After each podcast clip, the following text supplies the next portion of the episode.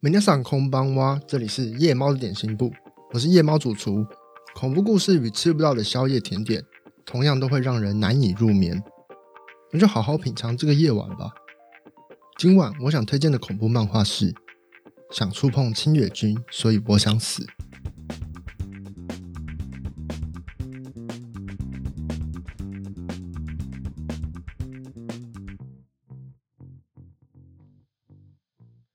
想触碰青野君，所以我想死。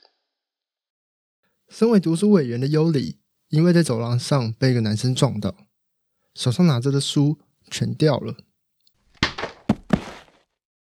男生一边向他道歉着，一边帮他将书捡起来。这大概是内向又孤僻的尤里第一次跟男生说话。尤里从好奇开始变得在意。他还记得我吗？他会不会喜欢我呢？会不会某个我想着他的瞬间，他也正在想着我？偶然在走廊间见到他向尤里走过来，尤里还在在想着要不要跟他打招呼，内心正砰通砰通的跳着。但他只是走过去，向着他的好友挥手。啊，是啊，他的世界并没有我。但是他听到了他的朋友叫他的名字，至少知道了他的名字。他叫做青野龙平，二年 C 班，原来是隔壁班的呀。尤里一边想着如何要让青野君知道自己，甚至要让他留下深刻的印象，一边翻着书，想着办法。隔天，他试着向青野君告白了。那就试着交往看看吧。如果觉得这样子的我也可以的话，他们开始交往了起来。尤里抱着一点怀疑，但青野君很温柔。他每天陪着他一起放学，在图书馆看书，在天台一起聊着天。这是尤里第一次感觉到生命竟然如此的幸福，还正在感叹着。每天早晨踏入教室，都让尤里变得更加期待了。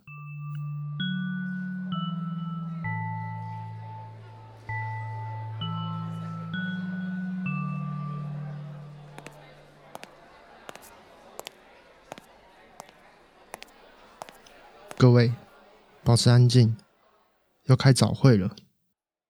今天有话要向各位说。二年 C 班的青野龙平，昨晚因为交通事故去世了。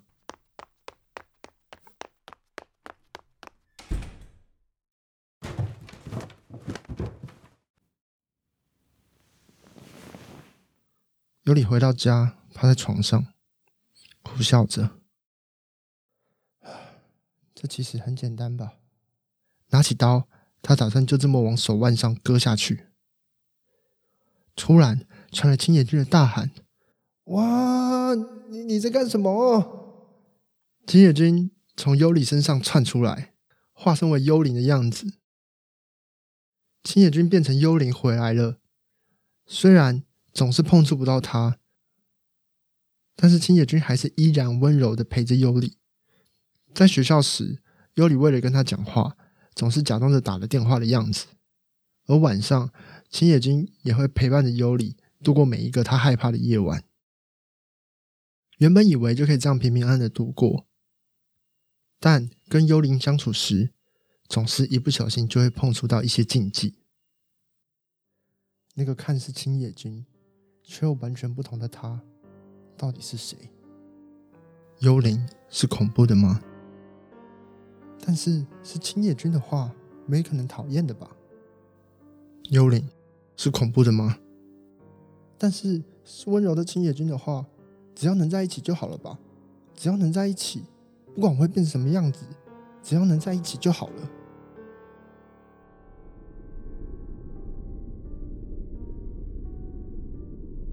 如果那真的是青野君的话。大家喜欢上一篇死鬼的推荐吗？这次虽然包着少女漫画的外衣，但依然是恐怖故事哦。开场男主角青叶以及女主角优里，感觉有点像是一对笨蛋情侣。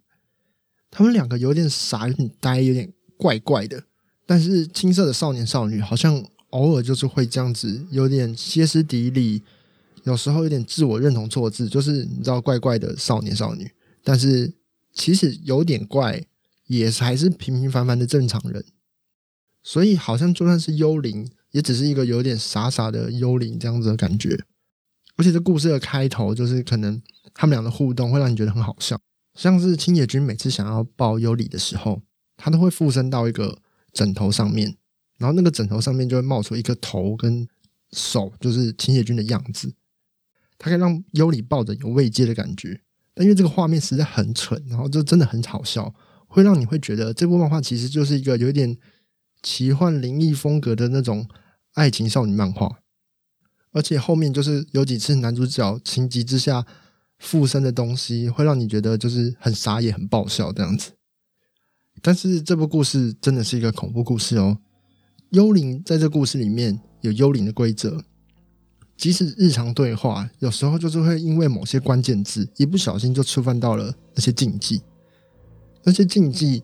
看似跟我们对幽灵的传统认识有关，像是民俗信仰里面祭拜鬼神的那些仪式一样，但又会有一些不同。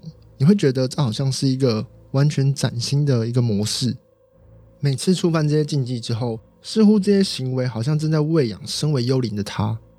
逐渐发生事件之后，尤里也觉得不妙，但他觉得只要有青野君在就好了。一开始打算自杀的他，似乎觉得。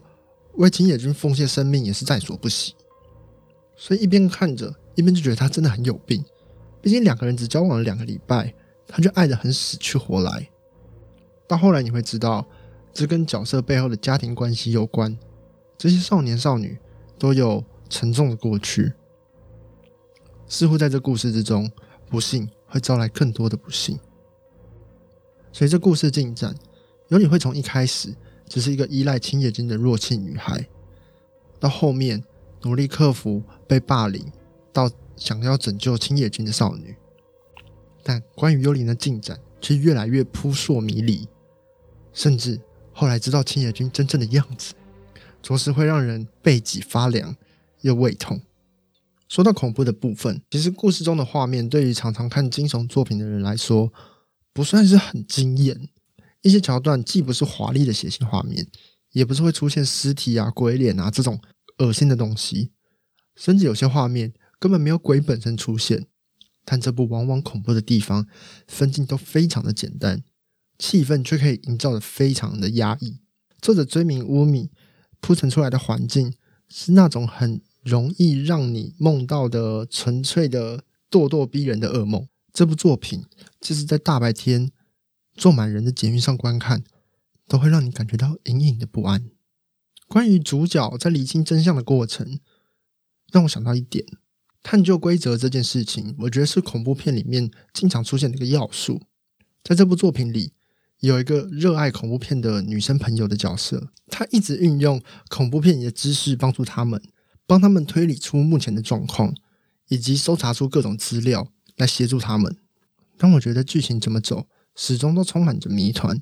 如果突然就这么走向结局，可能很多问题都会悬而未解。我想，如果这样子的话，很多人会傻眼吧。但其实，我觉得这样子也不是不行。我觉得，往往很多时候，恐怖的先决条件就是未知。将一切的规则说明白，其实是作者或是导演给予受众的一种慰藉，是给予角色救赎，也给予受众有机会睡个好觉。我自己也是恐怖片。或是恐怖电影之类的爱好者，与其说是爱好者，应该说是训练有素。我从小就跟着家人一起看《咒怨》《七夜怪谈》《The Shining》之类的，从一开始看完会被吓得睡不着觉，洗澡不敢闭上眼睛，逐渐的被训练到即使盖着被子抱着脚，至少还睡得着。后来长大也看了《爱伦坡》，我觉得最恐怖的往往就是没有理由、没有规则，所以这才体现了。恐怖片的续集往往都不恐怖，因为规则开始被重复，我们就知道怎么破解，知道怎么样才会有希望。不知道这个作品最后会走向什么样的形式，但很久没有看到这么有感觉的恐怖故事了。这部作品日常的地方还是很好笑，让情绪一会很紧张，一会又被安抚，互相穿插着，你就能够一直看下去的漫画。是真的很棒的一部作品。这部漫画想触碰青叶之，所以我想死，是一个听众向我推荐的。他说最一开始是抱着看少女漫画的心态来看的，后来算是受到很大的冲击。那非常感谢你的推荐，真的是一部很棒的作品，所以我也想推荐给大家。那今天就聊到这边，希望大家到我们夜猫点心部的 Facebook、IG 铺浪留言互动，分享你的心得，也可以到 Apple Podcast、Spotify、Sound On、KKBox、First Story 来收听我们的节目。那也可以帮忙留言或是给五星评价。那大家晚安喽，我是米娜赛。